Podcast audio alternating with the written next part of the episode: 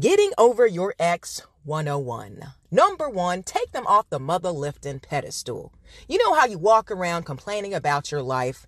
The cup is half empty, blah, blah, blah. Well, listen, you do the complete opposite when you meet someone hot.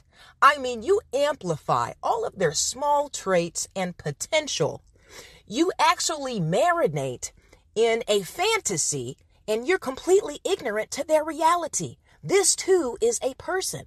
They come with their own set of imperfections, mental health issues, unresolved problems from previous relationships. Okay. You don't know this person. So when you take them off the pedestal and you acknowledge them as just someone else who's a hot mess express, it's easier to walk in forgiveness rather than resentment.